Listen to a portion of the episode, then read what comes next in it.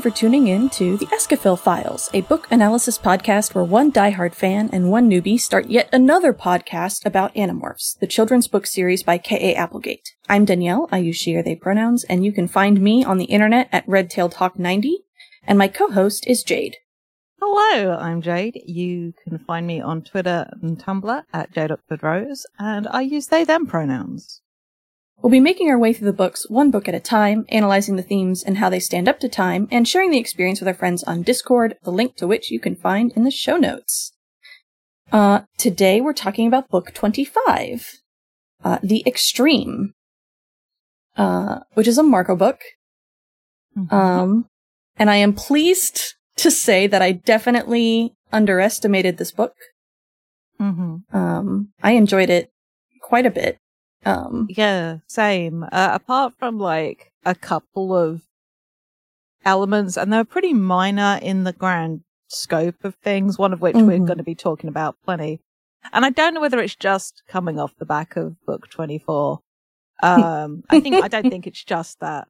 Um, I mean, it's real easy to do better than book 24, but I found this to be a super strong engaging story. Like this is probably like right up there for me mm-hmm. as one of my probably one of my favorites. Like I really enjoyed it. Yeah.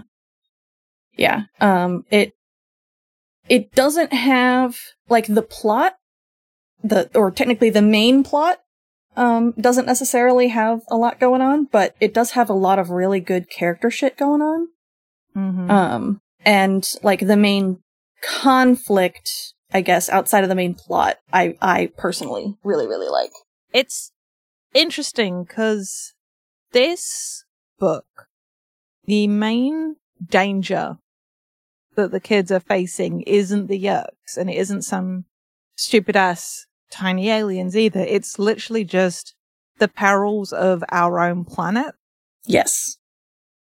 And it's just the reality of dealing with a situation that you are not equipped for. Yes. And unlike when they went back in time into other alien planets that have also had like hostile environments, mm-hmm. I think mm-hmm. part of what makes this book so effective is it's within the scope of empathy that I think we as readers mm-hmm. can vibe with. Mm-hmm. Um, it's going to get cold is basically what it, and it just like it's described in such a visceral fashion, the effects mm-hmm. that cold can have on the body. Yeah. It's a lot. Like reading this, I was like, dang, this is dark for kids. yeah. yeah. So, I mean, people that are maybe from like significantly colder parts of the world, like people maybe like who are used to the environment, like places like, like Alaska. And when you get up to like the indigenous folks who live around that part of the world, like upper parts of Europe and Russia, they they know cold. Mm-hmm. Like you mm-hmm. get up to the Arctic Circle, like you get above that, whichever line it is. I think it's latitude. Um, yeah, no, it's latitude. It they know. Um, mm-hmm. but you only have to like look at the shit that went down in Texas. Mm-hmm. God, was it this year? Yeah. Uh, yeah. Last yeah. year? Uh, mm. I don't remember. Either way, recent enough to just see when there isn't the infrastructure in place, people dealing with extreme temperatures yeah. that they're not used to. Mm-hmm. So, yeah, uh, it's this is one of my by far my favorite tropes in most fiction is where you have the the characters who traditionally are dealing with very dangerous enemies and then they're put into an environment that they then have to fight instead of the enemies, and the environment is in a lot of ways deadlier. Um, I, I, I'm weak for I'm it. Lo- I'm looking at you in Firebird Suite right now, going, uh huh, yeah. You, you didn't have to call me out. it's actually in the bylaws of this podcast that I am expected to call you out. It, fair. uh, but well, yeah, it's there, there's a reason why it's such a, a, there's there's a reason why it's a trope. Mm-hmm. because it's seeing characters we're used to dealing with things that they aren't used to. Mm-hmm. And it forces them to deal with it. Mm-hmm. And you sort of see their strengths. Yeah. And for all that what the kids go through in this book is a shit time for everyone, it's we don't see them failing at it. It's just Yeah. hard. This is Mhm. actually showing like the team working incredibly effectively. yeah.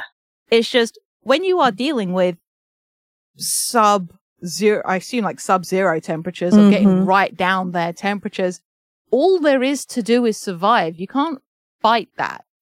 Mm-hmm. You just endure it. Yeah. Yeah. So uh, we're, t- we're talking a lot about snow. It's a big chunk of the book. it is.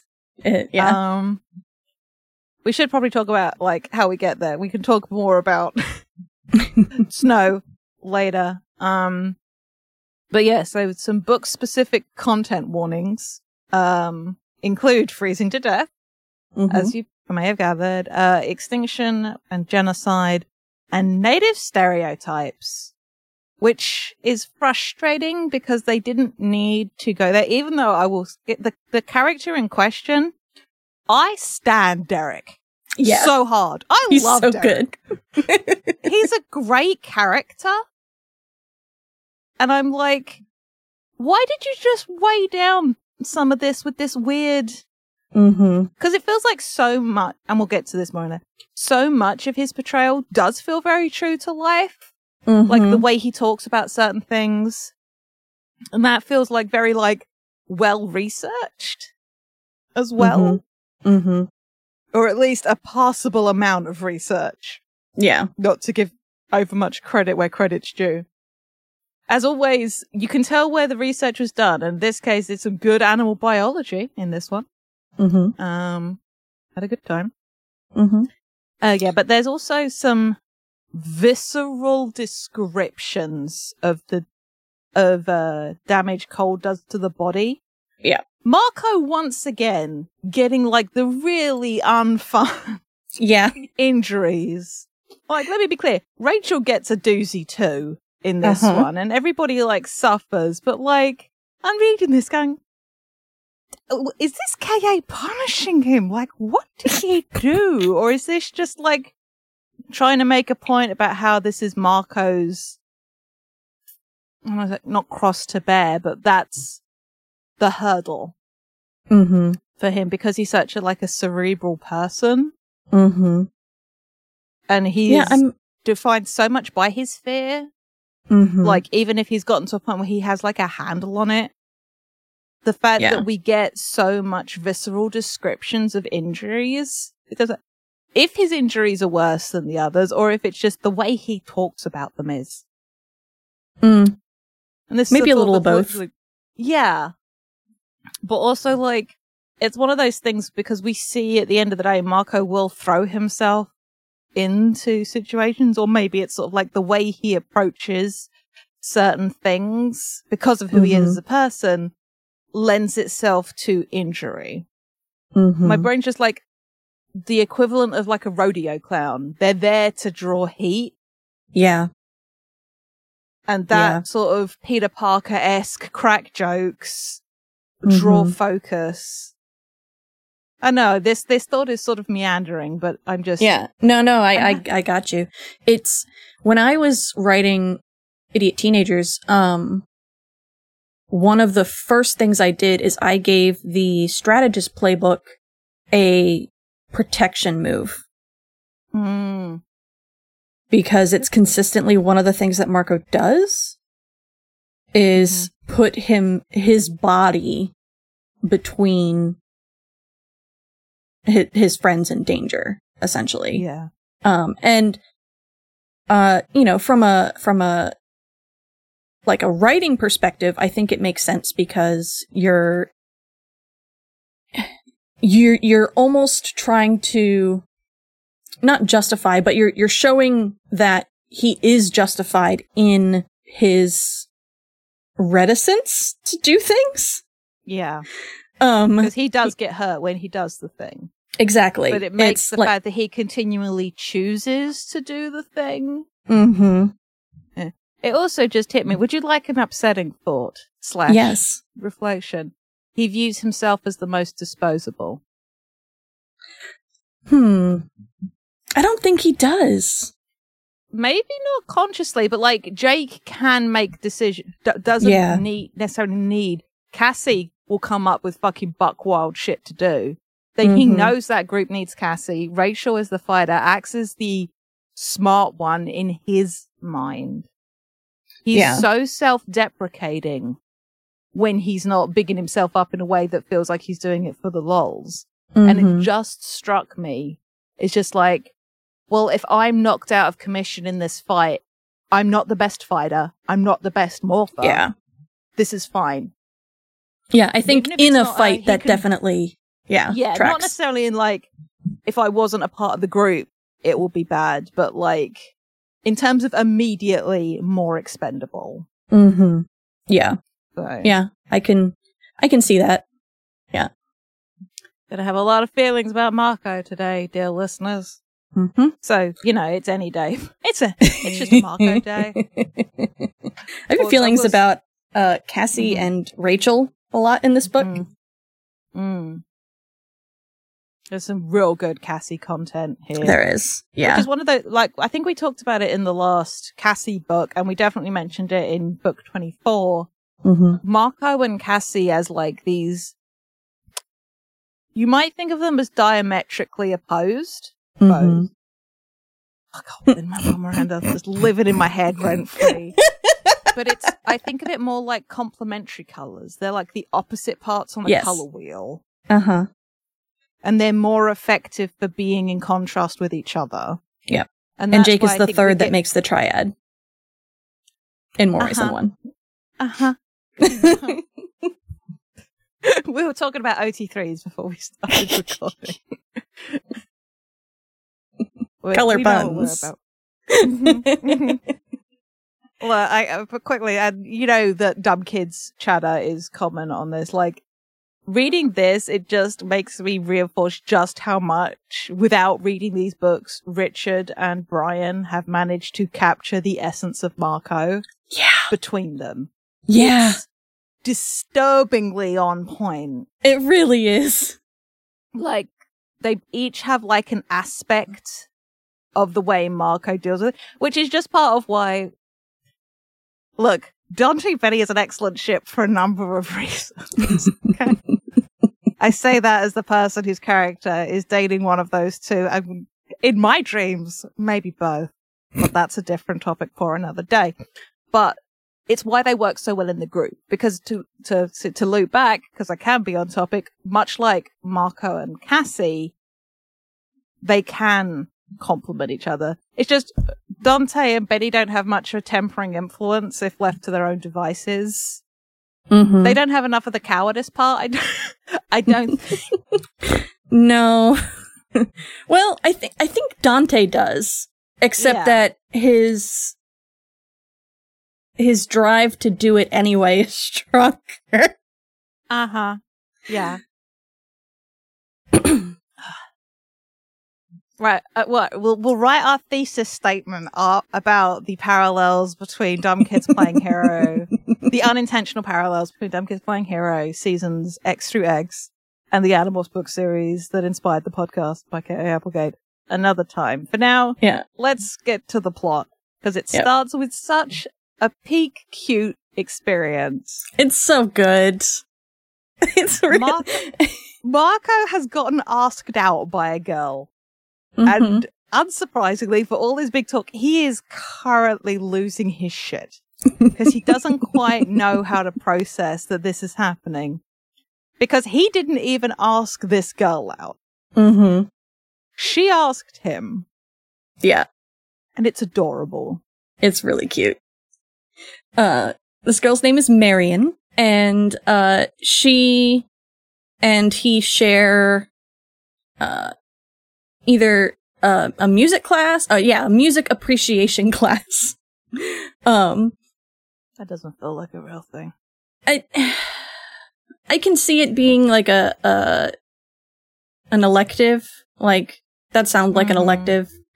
Um, and so Marian coming out of it is like, "Oh, Marco, you really know classical music." Um, and uh, Marco's ju- Marco in his head is just like, uh, "No, but my dad does have a whole lot of classical CDs and plays them all the time." Uh, and watches documentaries about Mozart and Beethoven, so it sounds like I I know what I'm talking about. I like that Um, he describes them and other wild-eyed guys, which makes me think that uh, Marco's dad is just a big fan of Amadeus, which is a classic and should absolutely be watched and appreciated. It's a very good movie. uh, Um, but yeah, under the impression that Mario is uh, Mario, Marco is. I'm just combining. it's their ship now. name.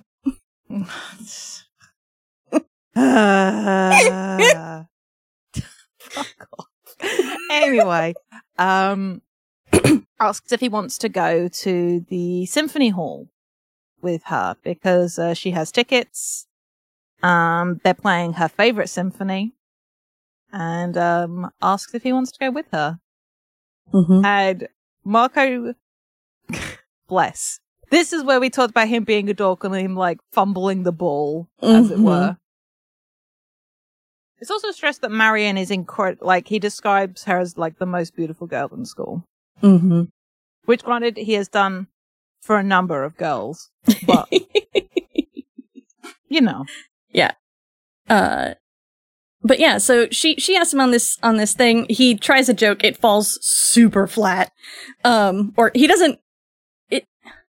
he doesn't. He's not trying to joke. he's not trying to joke uh but it i mean it is a joke but it's not a joke in the way that he means it Sure, i guess because he means it in the like oh well i'm more a fan of this other thing instead of the one Mhm. that you asked me to Yeah, she cites Beethoven's third as her favorite, and that's the one that's playing. And uh, he was, and his response is, "I'm more of a fan of his thirty third.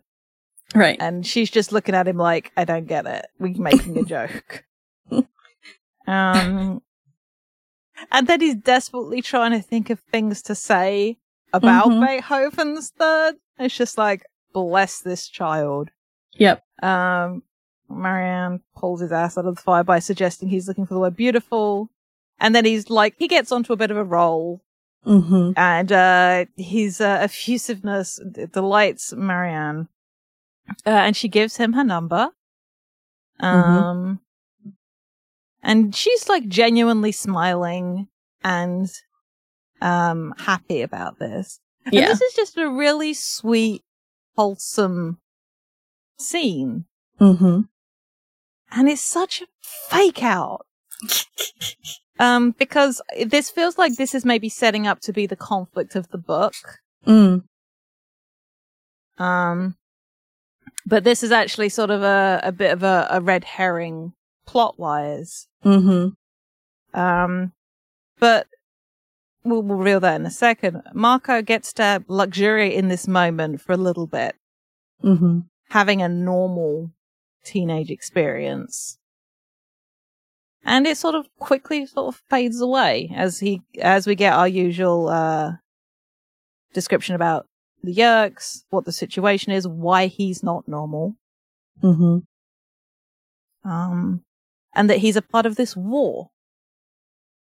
And on revealing everything about the, uh, about the Yeerks, he has the thought about what if Marianne is a controller? Right. And um, he resolves himself to have one date. and then before we decide to go steady, I can check her out. Yeah. But yeah it's. But I mean, it's a very public date, so you Mhm. know. Yeah. It it is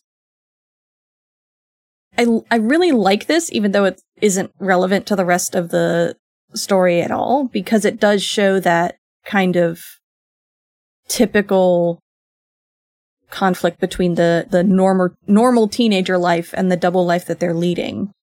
Um that even even something as just quote unquote pure as this is tainted by it hmm uh where, you know, he can only experience that joy for a little while before his strategist brain kicks in and starts to think about, Mhm. uh, well, what if? Yeah. Um, but we have a chapter then- break.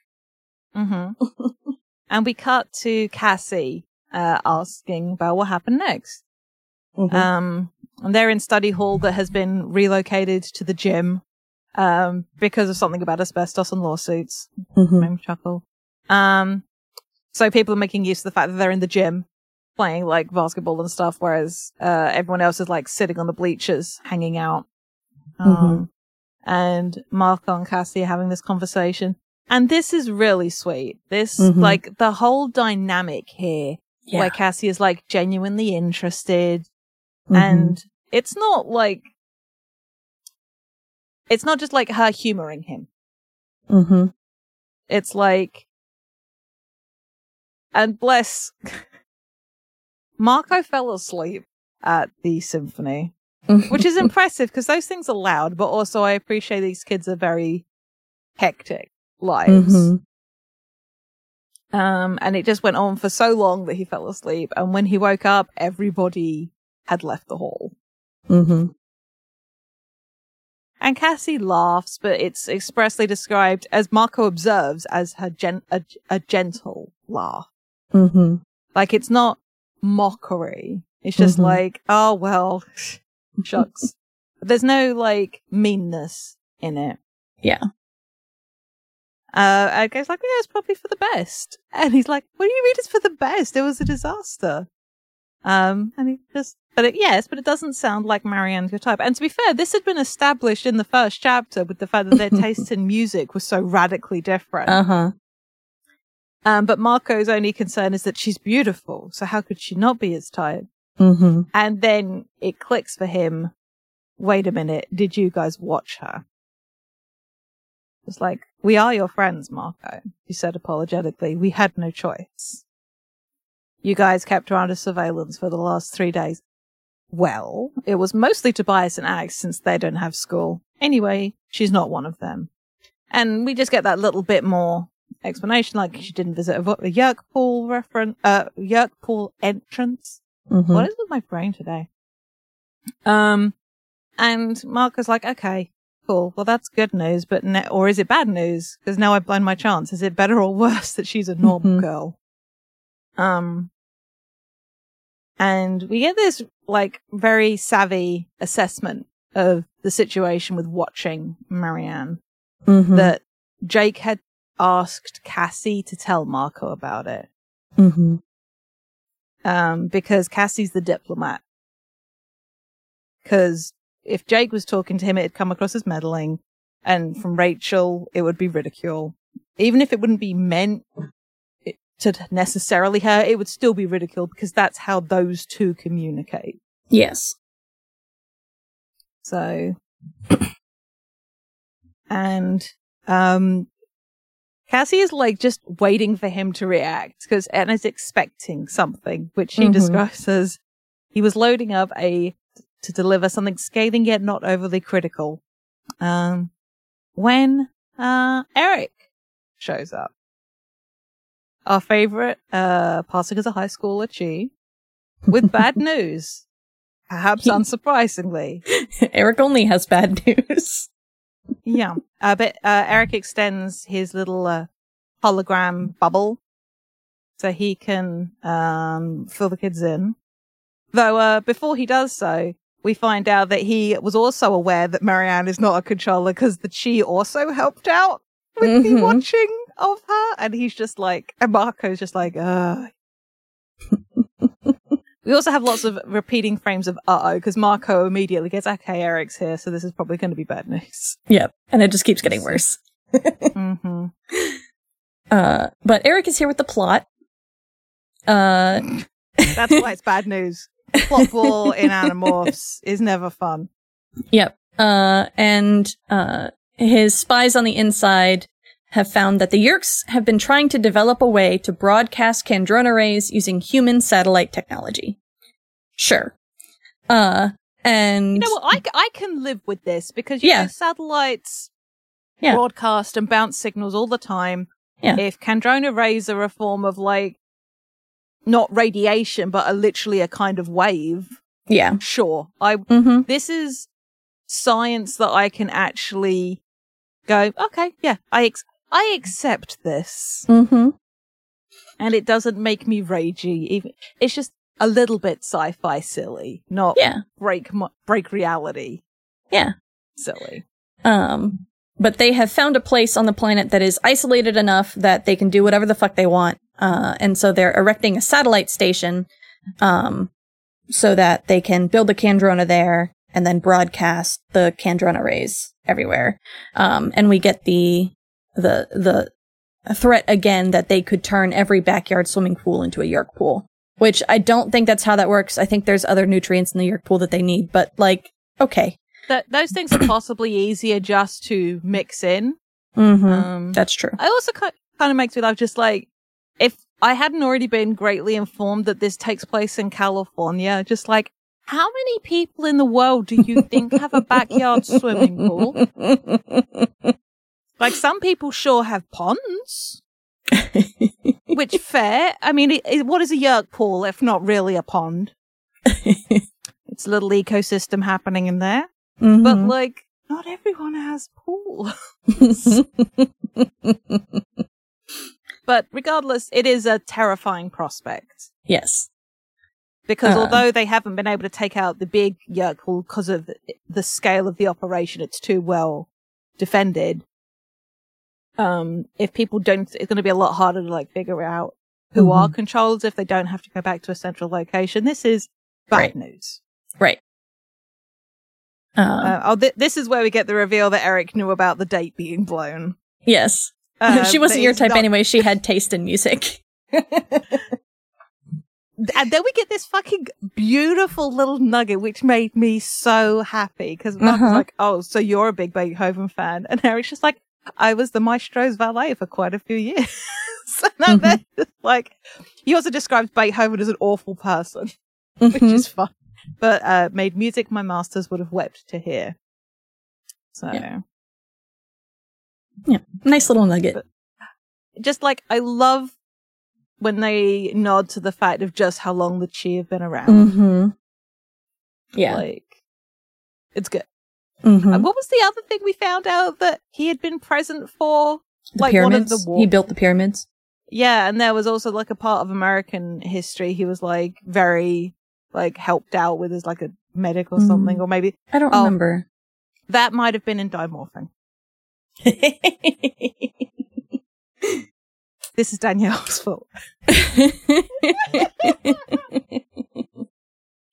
I'm enjoying it very much. uh, so the kids meet at Cassie's barn to talk about it. Group Um, meeting, Group meeting. meeting. Yep. Uh, we get the standard kind of description of everybody. Uh, I like this detail about Rachel. Rachel's a great person to have on your side in a fight. The only problem I have with her is that she's always looking for a fight. That is such a smart little detail. Uh huh. Um, but Erek is also there, uh, and they're asking him for any details about the location of this facility, and he's like, "Nah, we don't know where the fuck it is, but we do know where Visser 3's new feeding place is." Uh, and we know that he's going to be going from there to the facility tomorrow. Um, and so they're like, "All right, well, that definitely gives us an in." Mhm. Um, I want to flag this nice little description about Jake, which is a fun Mhm. perspective we've not had before. Uh, Mhm. Marco describes him as their sort of leader, not because he asked to be. It's probably because he never asked to be. You know, he's one of those tiresome, dutiful, level-headed guys. If you met Jake, you'd understand why we turned to him. Call it charisma. Something about Jake commands respect. Not from me, of course. He's been my best friend forever. I was with him when he was nine and ate an entire pie on a bet and ended up blowing blueberries for an hour. And I just love that detail. One, I suppose what it is, is in the same way that Cassie has tasked herself with being Jake's tie, mhm. Marco can't stop seeing Jake as his best friend. Mm-hmm. And that's a good thing. I think it's part of it. It's why he's not afraid to challenge Yeah. Jake because he has known him so long, Mm-hmm. which I really like as a detail. I feel like it's very indicative of the, it. May, it really just puts interactions the two of them have had into this, or just shades them in. I guess it's another Yeah. detail to them. Mm-hmm.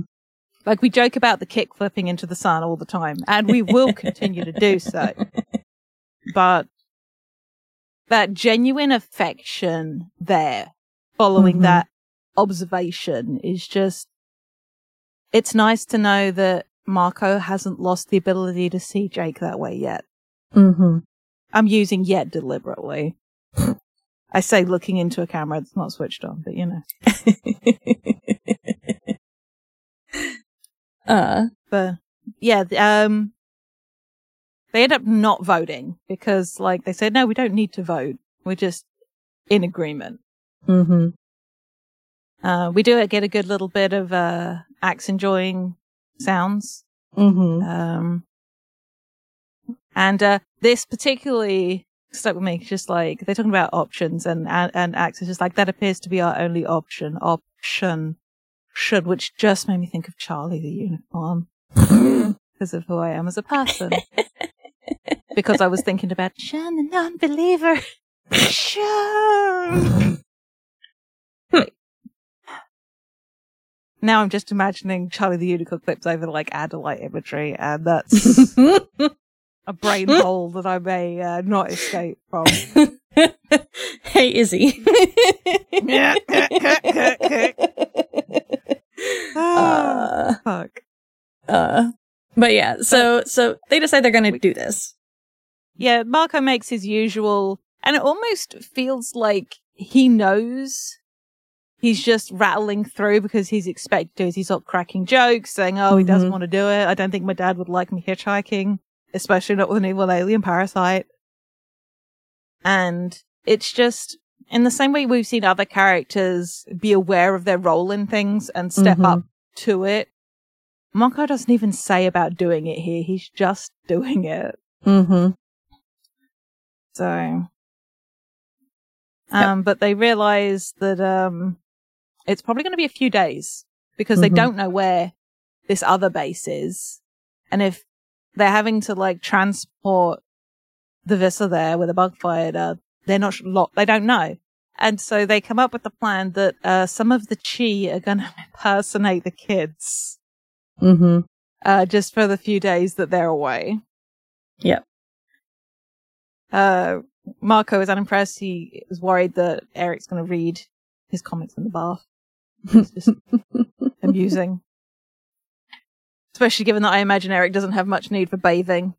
No. So, but, uh, uh, good visual nonetheless. I like that that's, Even though we find out what Erek did while at Marco's at the end of the book, it's just very good. Yep. Uh, they fly out to Visser 3's new feeding place. Um, it's Erek had given us directions and wished us luck. Good luck taking on the most dangerous creature in the galaxy. I gotta go oil my elbow joints. Let me know if you survive. We'll get together, do lunch. Ciao.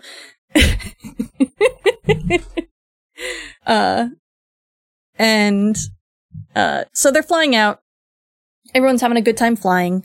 Uh, but they find the clearing um, where Visser 3 is already there running around and eating. Um, and they swoop down one by one. Uh, like we said is- earlier, this is, they're working like a well-oiled machine. Yeah, Jake is calling the book. play and then they just do it. Like, Mm-hmm. and it's perfect. Yep. It goes off without a, a hitch. That they all Mhm. land and take their positions and are able to get to where they need to be. Mm-hmm. Uh, they morph fly. Um, got some excellent morphing descriptions in here. Some good Uh, shit. Yep. when he morphs fly, his his legs and arms disappear first, and he's just like a torso that falls to the ground. Yeah, like, oh how he says, I'm. I crouched first. um. yeah. uh, Uh, and that's the thing I think we've noticed before is how visceral the morphing descriptions are in Marco books. mm-hmm. Like, cause he takes in all the details. Yeah. Yeah. uh, they, so they all more fly and then they, um, uh, fly in and grab onto, uh, Visser 3's belly hair. Or they attempt to. They, they, they, they all do except for Marco, who kind of has to play chase. Um, Mm-hmm. uh, but they do all manage to get there. Um, there's uh, a a detail in here that um, apparently uh, Visser three has fleas because he comments about like fucking Earth parasites, and I'm just over here snickering because like they they got the flea powder for Ax a few books Mhm. before. Visser three doesn't know about flea powder. so he just has to deal with fleas. Couldn't happen to a, a nicer dude. Mm-hmm. Uh, but they all get on board a bug fighter. Um, and the problem is that the whatever trip they're on is going to last three and a half uh, of your Earth hours. Um, that's a I running joke in this one. Just the overemphasis. Because Marco calls Ax on it, and just to prove how much Ax is getting on board with uh, Mhm. human humor, Mm-hmm. he emphasizes your every time. Mm-hmm. He has to reveal the thing.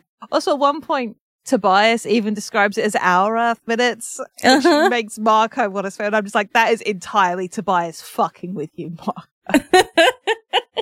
he is bucking, backing up the Axeman yeah. and fucking with you, and rightly so. Yeah. Uh, uh, but the, so the trip's going to take three and a half hours, which is a problem because they're on a bug fighter with Visser 3 and they can't, there's nowhere to demorph. Um, luckily slash unluckily, the bug fighter docks with the blade ship. Um, and they're able to get out into the larger ship. They stick with Visser 3. Um, and they're trying to figure out what to do. Uh, and come up with this really brilliant plan, uh, where Ax impersonates Visser 3 and calls out to the guards outside and tells them to come inside, uh, into the room. And does this several times, and Visser 3 gets fucking pissed. Because he's like, why the fuck are you disturbing me? just like, it escalates, like, the Yeah. rage of Visser 3. Mm-hmm. Uh, I like, we cleverly come up with two plans. Plan A involved Visser 3 leaving the room voluntarily while the rest of us stayed behind. But as time passed, the Visser made no move to leave. It looked more and more like we were going to have to implement the much riskier Plan B. Uh, fine by me. I was ready to do something or go insane. Inactivity makes for way too much time to think about things like death and destruction and pain and violence. Inactivity makes for fear. Um, because they've just been sitting on Mm-hmm. Visser 3's stomach for like at least an hour at this point, doing nothing, just like trying to not think too much about the fact that there are flies on Visser 3's stomach. Um, Mm-hmm. uh, but the plan goes out, goes well. Um, uh, Ax calls in a guard, and Visser 3's like, what the fuck are you doing here? Get out! And the Hork-Bajir leaves. Uh, and then he does it again, where Ax calls in another Hork-Bajir. This one, Visser 3 just like fucking kills. He, he hits him with the tail blade and kills him. Um, and- just, isn't the Hork-Bajir like they think might still be alive when He- they have to crawl? he's not it? missing a head. He might be alive. but definitely gets like taken to the carpet, as it were. Yeah. Uh, and then Ax calls out one more time. Two Hork-Bajir come in this time because they're like, I'm not going in there alone. Nuh-uh. Mhm. uh, and this time Visser 3 is just like, everyone get the fuck out of here. And just like lunges for the, for the Hork-Bajir and chases them out. Mhm. And everybody else stays in the room, lands, demorphs, and remorphs as fast as possible. Um, the, the problem is that, uh, it's not quite fast enough. A Taxxon gets into the room, um, while Marco and Ax are still morphing, and it sees both of them. Uh, So Ax, who still has his tail, uh, chops the Taxxon in half. Um, and, uh, Jake's like, all right, is it dead? And Ax is like, in a manner of speaking, one half of it is consuming the other half. You know, just a little bit of auto cannibalism. Mm-hmm. Uh, before we get too much further, I do want to just highlight a couple of details. Uh, Mhm. when the kids were demorphing, Mm-hmm. uh, we get this cool updation of everyone looking gross as hell except Cassie, Mm-hmm. who gets fully human with two gossamer wings on her back. yeah. And it's just sort of like, God dang, Cassie. Um, on the that's on the positive side. We also have this observation from Marco about um the inherent tragedy of the Hork-Bajir. mm-hmm. Uh, and while he talks about them in the way that the kids always do, um, but uh, which is frustrating, Mm-hmm. but describes them as innocent victims in a war that didn't seem to have any other kind. yeah. And I appreciate that awareness there. Mm-hmm. Um, and it's also sort of pays diligence to a moment that happens later uh, with him and Kathy as well. Yeah. And I do like Okay. that after Visser 3 kills uh the the the second Hork-Bajir that comes in, uh before Jake orders Ax to do it one more time, he he hesitates a little bit because it's like, oh fuck, man, we're getting these people killed. Um Mhm. But they do it anyway because it's working. Um,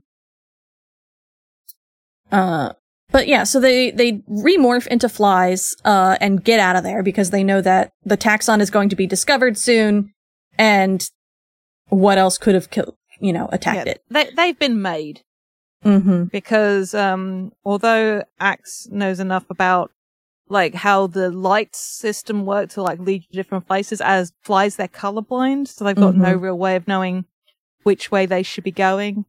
But meanwhile, on sight of seeing this bisected Taxxon, um, Visser 3 is immediately screaming about how the Andalites are here, that they're on his ship, and that he's going to kill the fool who fails him. mm-hmm. Um, lots of screaming. This is some peak Visser 3 dramatic bitch yep, uh, energy. yep. Uh, Um, thankfully, uh, Ax is able to lead them to the storage bays. hmm He makes a really good educated guess. Proud of him. Like, based on how it's going to be at the back of the ship. Mm-hmm. So they head south because they know the ship is going north.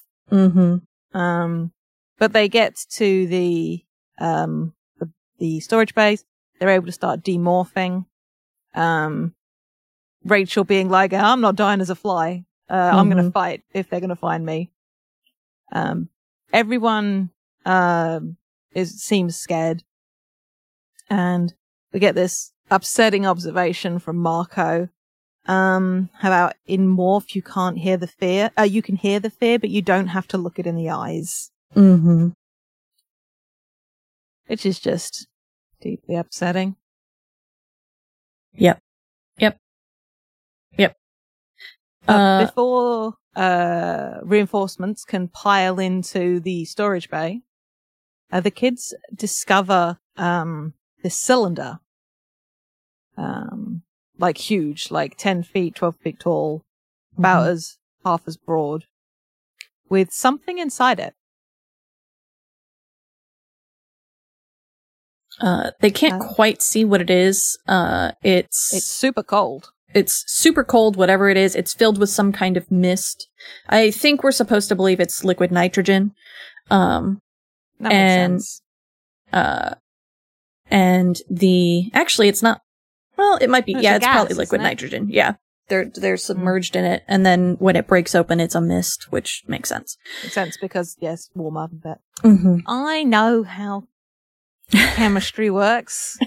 Like, it's been a really long time since I did any kind of science. I know the states of matter. I just couldn't quite remember if that counted as physics or chemistry for a second.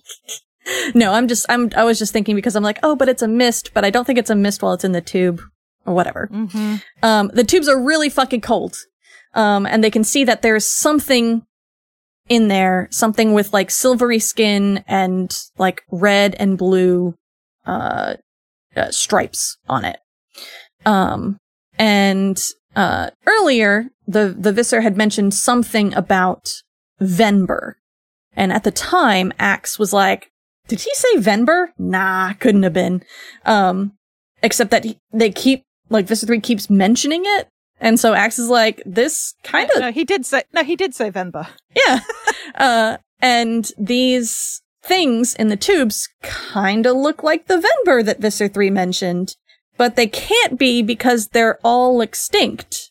Like, the, the species doesn't exist anymore.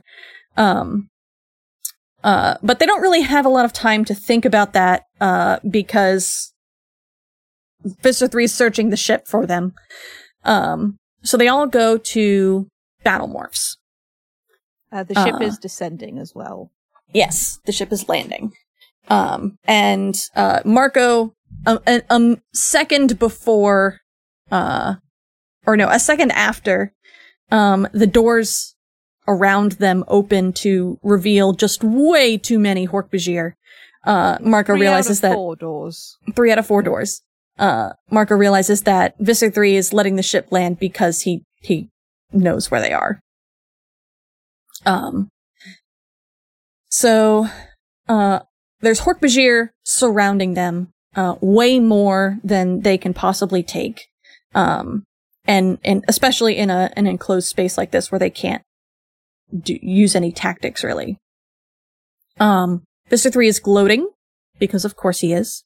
Because of course he is. Um, and we get this really just depressing thing from Rachel. Give the word, Jake. Give the word, and I swear I can at least get him because they're all looking at all these Hork-Bajir and they're like, "Yeah, we're we're dead. There there is no getting out of here." Um. Meanwhile, Marco is uh looking around. Is like, okay, well, there are three doors. Why isn't there a fourth door? He asks Ax to look behind them, and there is indeed a door that probably leads to the exterior of the ship. Um, but there's a control pad, uh, that is keeping it closed. Um, and it would take a long time in order to decode it. Um, but Marco's like, well, maybe I can break it open. And he then turns and gives this information to Jake.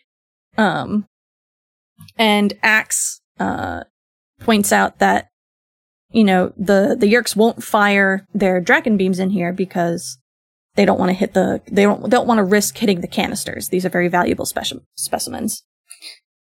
Jake reached a very fast decision. Rachel, next word Visser 3 says, you slam the nearest canister. Marco, the keypad. Ax, back up Marco. Tobias, Cassie, and me straight at Visser 3, a feint. Uh, and Visser 3 continues to gloat and Rachel strikes the nearest cylinder. It takes her a few tries to break into it, um, because it's just such a strong material. Um, but the plan is going off. Marco's attacking the control panel in order to get it to open to basically do the emergency release. Um, uh, Jake, Cassie, and Tobias go straight at Visser 3, um, and are immediately surrounded by no fewer than six Hork-Bajir. Um, and it is chaos. Uh, and then Rachel shatters the cylinder and the mist inside billows out. Um, Hork-Bajir screamed and tried to back away, but too late. The clouds of mist caught them, freezing any body part it touched. Not freezing as in it made them cold. Freezing as in solid, like stone gargoyles. I saw one puzzled Hork-Bajir gape in horror as his leg simply l- broke off and lay on the deck like a piece of a statue. The mist hit Rachel too, but she had a thick coat of fur. The fur froze and shattered off like thousands of brittle needles. I ripped away the loose metal of the keypad. Squeeze that handle, Ax ordered. I squeezed. Too late, Visser 3 saw his mistake. Bridge, he roared. Bridge, get us up, get us up. The outer hull door began to slide. It opened into empty whiteness. Jake, Cassie, everyone, door open, bail, I yelled. The freezing mist was swirling around the floor now, forcing the Visser to back up, but that didn't mean he wouldn't send his troops into it. After them, after them. Hork-Bajir plowed through the mist and found themselves on frozen feet. Feet with toes that broke off, with ankles that snapped. Jake coiled his tiger muscles and took the mist at a leap. Tobias was first out the door. Cassie lay unconscious in a heap with mist advancing on her. Without hesitation, Rachel walked into the mist and lifted Cassie's wolf body with her teeth. The grizzly's left foot stayed where it had frozen. Rachel staggered to the door on a stump. One by one, we tumbled out of the door and into emptiness. Which is just metal as hell. Right. I love Rachel. Uh, but this is their their first and certainly not last interaction with just fucking freezing cold. It's so Yeah. cold.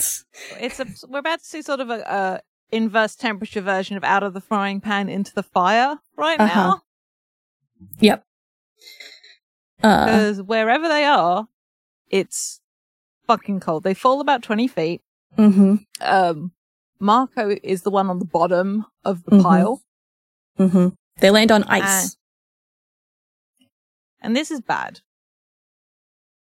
Uh, we even get the visual of Marco is lying on the ice for long enough that his skin tears away as he pulls himself up. Yep. Um, he's screaming, but he sort of sees the state of Rachel, who's having to demorph, mm-hmm, and he sort of like that cuts him off mm-hmm, because, like, okay, it's relative. mm-hmm. Um, Cassie is waking up.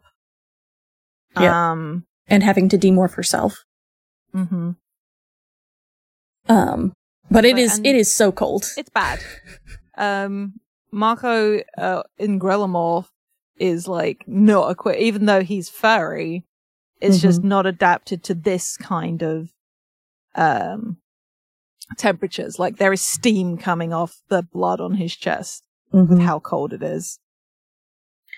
Uh, I think that it, it's possibly Alaska. Yeah. Um, and, and, they uh, can see the my- the base down below. yeah, it's about a mile off. Uh, Tobias Mhm. can see it. Um, or he thinks he can see it. Certainly a collection of buildings. Mm-hmm. Um, but they, they're, they're suffering. Though, Mhm. um, Marco isn't yell, suffering, yelling about the cold. Mhm. Interestingly enough. We get a lot of his internal shit about it. Mm-hmm. But, um, Cassie is sort of like dealing with the fact that she's a, in even her wolf morph Mm-hmm. is feeling the cold. Yeah. Uh, Tobias is suffering, um, and can't morph because he's like, lo- he's on the verge of losing consciousness, I think, mm-hmm. is the vibe. Um, and Rachel just like scoops Tobias against her so to keep him warm enough Mm-hmm. to morph. Mm-hmm. Uh, so they they begin to run because they know that they need to get out of this place where they just landed. Um, Bless Ax, when asked how he's holding up, is just Mhm. like, I am slowly freezing to death. I doubt I can maintain brain function for more than a few minutes. And it's just like, Ax, you really need to tell us these things. Yeah. Um, but they need to get as much distance as they can. Yeah. Um, but, uh, and it's awful. Yeah. Like Marco describes as like the, he, the ice, uh, the blood that was on his chest is now ice. mm-hmm. Uh, the tears that are streaming from his eyes from the cold are freezing before they get as far as his chin. But, uh, Ax has to bail out, Yeah. as it were. Um, so, uh, Jake tells Ax and Tobias to more flee and hide in Rachel's fur. Because neither of them has a good has any kind of cold weather morph, um, and nothing with thick fur. Um, and so Rachel stands over them, holding holding both of them to her uh, as they morph. She's not doing very well herself, but she's doing better than they are. Uh, and so they continue to move. They're trying to get just enough distance and some cover that they can figure out what the fuck is going on. Um, so they stagger towards, so where, where they are, they're on like a, a strip of, uh, shoreline where to one side they have frozen ocean or water. They don't know it's ocean. And on the other side, they have just like these rocky cliffs. Um, so they run and run along the frozen shoreline. Um, and oh, the whole time we're getting Marco not only is physically suffering, but he's very quickly, like his brain is shutting down. He's He- getting, bit giddy. He's getting loopy. Um, he's getting tired. Um, His And- feet have like swollen to Mhm. twice their normal size, and everyone else is like talking. But it's that thing about going into shock is you get Mhm. quiet. hmm Um, Um, and he collapses. Yeah. Um, Yeah. They, they find a, like a little cave or at least a little alcove between some rocks. Um, and yeah, and, and so they're, they're trying to talk about like what they're going to do now. Um, and Marco is shutting down. Um, and he collapses. Um, everyone's trying to get him to morph, uh, but they're like, they, they, they can't reach him. Um, and then Rachel as a bear punches him in the face. I shouldn't laugh, but also like we get this really little bit of poetic description huh. of Marco like losing consciousness. Mm-hmm. Um, and then just like this crack, and he's like Mhm. spitting out teeth. Mm-hmm. Um, and he's like, "Ow." And um, it's like, "What is your problem to Rachel?" She's just like, "I'm trying to save your life, you idiot. Don't know why, but I am." um, and Jake's just like, "You need to be mo- demorph. We're losing you. Go morph. It's the best one we've got for the climate. Rachel, you too, if you think it's best." And I like that there's that caveat there for Rachel. Mm-hmm. Mm-hmm. Um, but um, Rachel's like, oh no, they can stay on me. Um, and Tobias just they're just like, uh, Rachel, you have to pass through human on the way to Wolf. And Tobias like, no, we wouldn't see anything. This moment will pay dividends in a bit.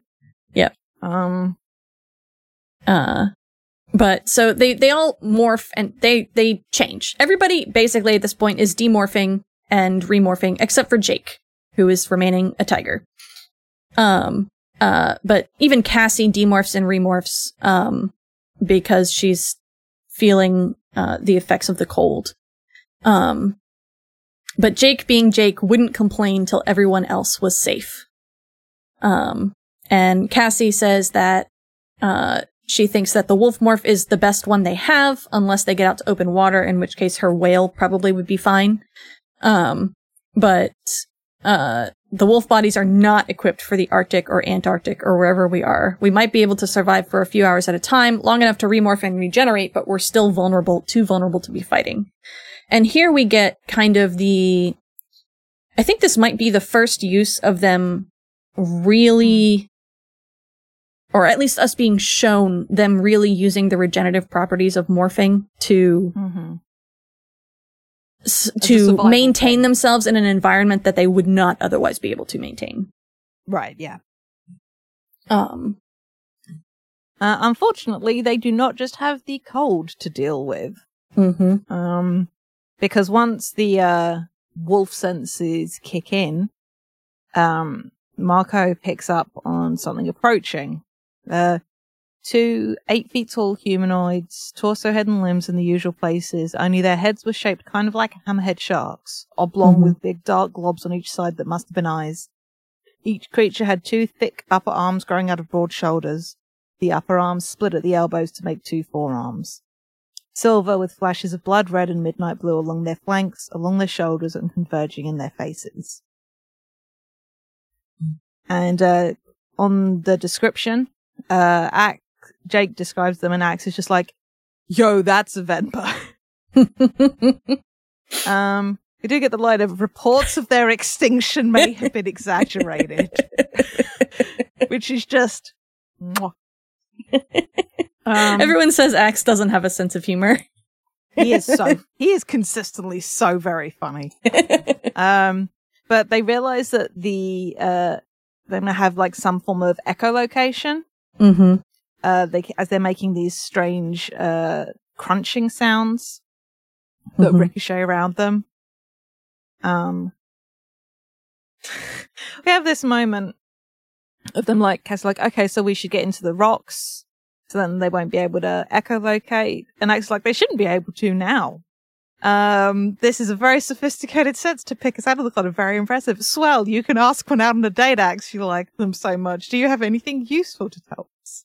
and it's just, I just love this interaction. Just like, I'm sorry your boyfriend is expressing interest in anything else.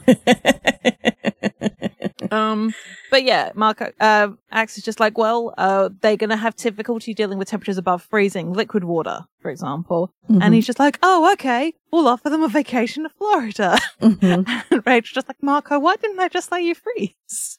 Yeah. Um, but, and they realize that they're raising some, the Venber are raising something tube shaped, pointing them away, and Rachel's like, we should duck uh, because these Venber are equipped um, with what Ax is able to identify as Dracon assault cannons, normally used for attacking hardened ground facilities from orbit.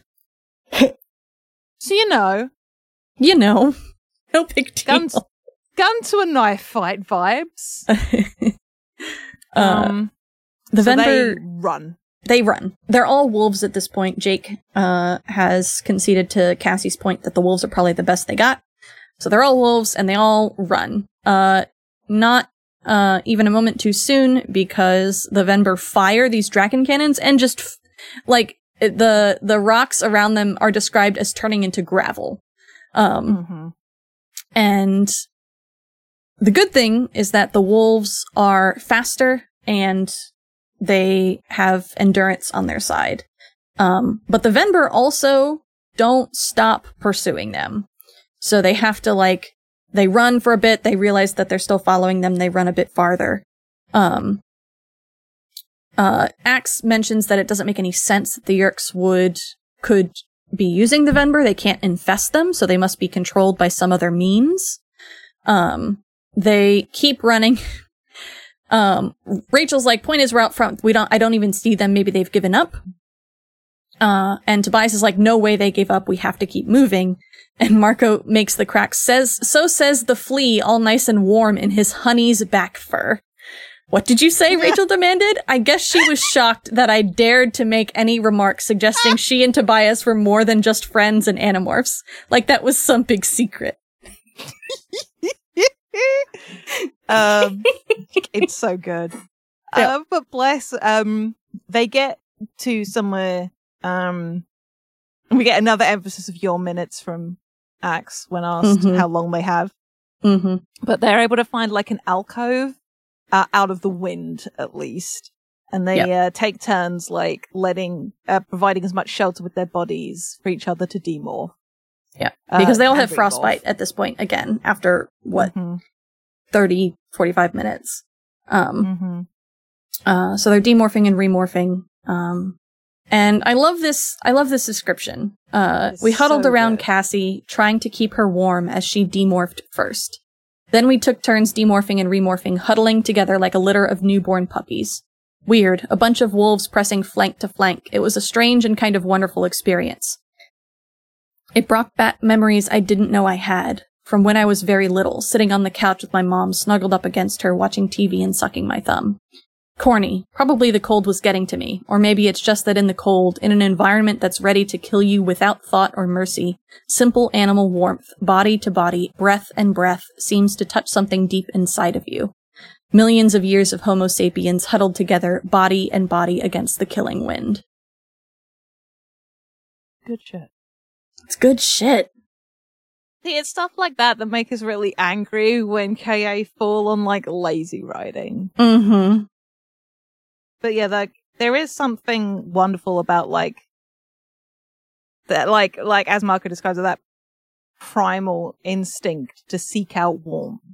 Mm-hmm. Um, and look, to loop it back to fanfic, we all know that unconsciously moving towards warmth in your sleep. they were huddling for warmth. Aha, it's just like we fell asleep on opposite sides of the bed, but when we woke up, so and so was pressed back to me like they had unconsciously moved. It's just like, ah, yes, good food. Yep. Um, but that it's just this something. Also, I suppose it's like a shorthand for going, just like, oh, hey, this is part of why humans uh evolved the way they did to survive. Like, it's that whole thing that like I forget which scientist talked about it, but um about humanity Mm. and how one of the earliest signs of humanity is like finding skeletal remains of people that if they had been alone, they would have died sooner. But Yeah. like old skeletons of older people with like, like very damaged limbs or whatever. Mm-hmm. That sign that we look after each other. Mm-hmm.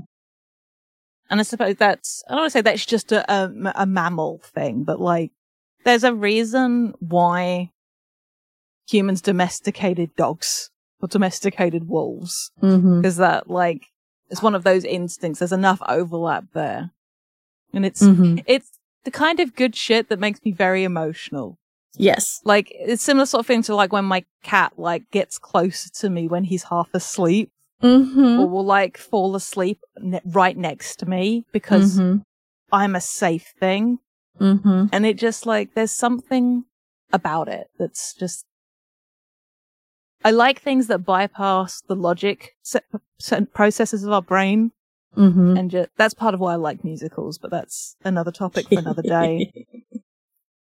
but no, as like, especially like as an autistic person who can struggle to, struggle to articulate emotions, mm-hmm. like just like warm, good, be near friend. like- Mhm. Yes. Yes. Like that. Also, like, just like seeing the kids being there for each other. And the fact that Marco is having that kind of revelation about it. And he can joke about being loopy with cold all he wants, but we saw what his brain did when he was loopy with cold. This ain't it. Yep. Yep. Um, but they have a little rest in that remorphing moment. Uh, Tobias and Ax have moved to Jake. um, just like, I guess my undiplomatic remark about Tobias and Rachel had made them self-conscious. just like, you're not supposed to draw attention to it, Marco. We all know. you don't have to say it. Yeah. Don't draw attention to it. Um, but they've all remorphed and just like, Jake's like, we've got to keep moving. Um, but we also need somewhere to hide for the night. No way we'll survive this cold without shelter. And that's the thing that bugs me because I'm fairly certain it doesn't necessarily get colder at night. Depends where you are and what the rest of the weather is doing. Mm-hmm. Because if there's cloud cover, it might be warmer. You don't know. Mm-hmm. but that's really not the point. Um, because, but they're like, okay, so we need to find somewhere to, Yep. uh, to take, to shore up for the night. Yep. We end Uh, up, um, like digging a little, oh wait, no, there's before that first. yeah, there's just there's Yeah. some more running. Um and and running. and then, and more running. And then, and then the, uh, they get to encounter a polar bear. Yeah. Um, they spot it like a little bit in the distance. Like they spot the nose first. Mm-hmm. Um, but hey, it's a polar bear. So Cass is like, hey, that means we're in the Arctic and not Antarctica. And Ax is just like, I did tell you our direction was north. He's been reading his World Almanac. He knows which is which. Um, and they're all there just like, holy shit, that's a polar bear. Which And is great. I love this. Yep. Uh, and then the polar bear starts moving towards them. Uh, And they're and like, they're like, you know what? I don't, I don't really want to tangle with a polar bear. Uh, I do like that Cassie, uh, when asked by Ax, or uh, when Ax asks what's a polar bear, uh, she describes them as the largest land predator in the world. And Rachel's like, hey, she doesn't say that, but it's like, what do you mean the largest predator? Um, I thought grizzly bears were the largest. And Cassie's just like very patiently, like, grizzlies aren't true predators. Let's face it, you'll eat berries given the chance. I like that it's you'll eat berries. Yeah. Um, and explains about a little bit about uh because polar bears can be heavier because of blubber and stuff like Mhm. that. Uh, and Rachel's just like, I could take him. But they're just as, as this is the conversation they're having as they're running. Mm-hmm. Um, but Cassie's like, if there are predators around, that means there's prey. Mm-hmm. Um, And I like that the kids like running as wolves and this polar bear just lumbering after them, described as in a casual way. Mm-hmm. Uh, Jake asks what polar bears eat. We get a sick title drop of our other podcast. Mm-hmm. um, you made me happy. Dumb kids playing hero. Um, and Cassie's like, you know, they eat seals mostly. Um, and Jake just like, of course you don't see any. They're hiding from the polar bear. um, but again, they're just like spitballing at this point. Just like Yeah. ideas for food. If they could fish, no, that won't really work. Um, Marco, so I guess we just go ahead and starve. Why not? Everything else is going so well. things were looking pretty hopeless. Polar bear to the right of us, Venber behind us, and cold all around. And now it was almost completely dark. Um, but they, I think they dig a little, uh, yeah, Mhm. a little snow lair. Mm-hmm. Um, Yep. Marco attempts to crack jokes. It does not, it is not well received. Mm-hmm. I say, I Uh. say that it's just like not reacted to. Uh-huh. So, um, Uh, they so they all huddle in the snowdrift. I'm just here thinking about Call of the Wild.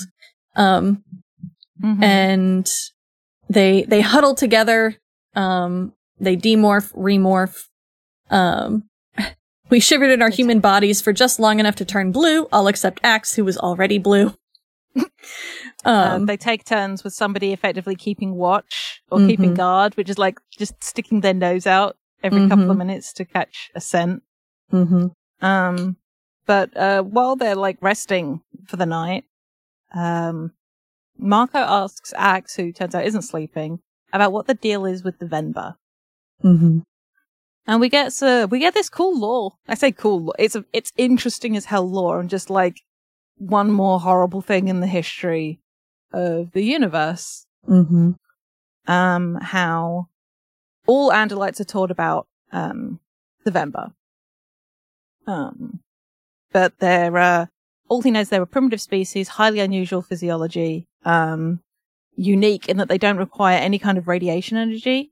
Um, but they're not carbon. Yeah, they don't yeah, they they don't need sunlight. Yeah.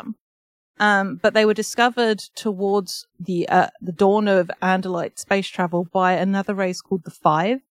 Mhm. Um, no one knows what the five uh, were, just that they called themselves that. Mhm.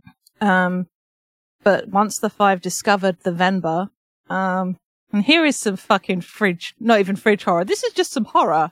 Mhm. Um, they harvested the Venber, um, because the Venber, uh, become liquid at any temperature above freezing. Um, and the resulting liquid has many uses, particularly in the creation of superconductors for the primitive computers of that era. And Cassie is horrified because she has like, th- those are sentient creatures, aren't they? And Action's like, yes, they were. The five extinguished them. They annihilated a sentient species to speed their computers. And the Venber disappeared.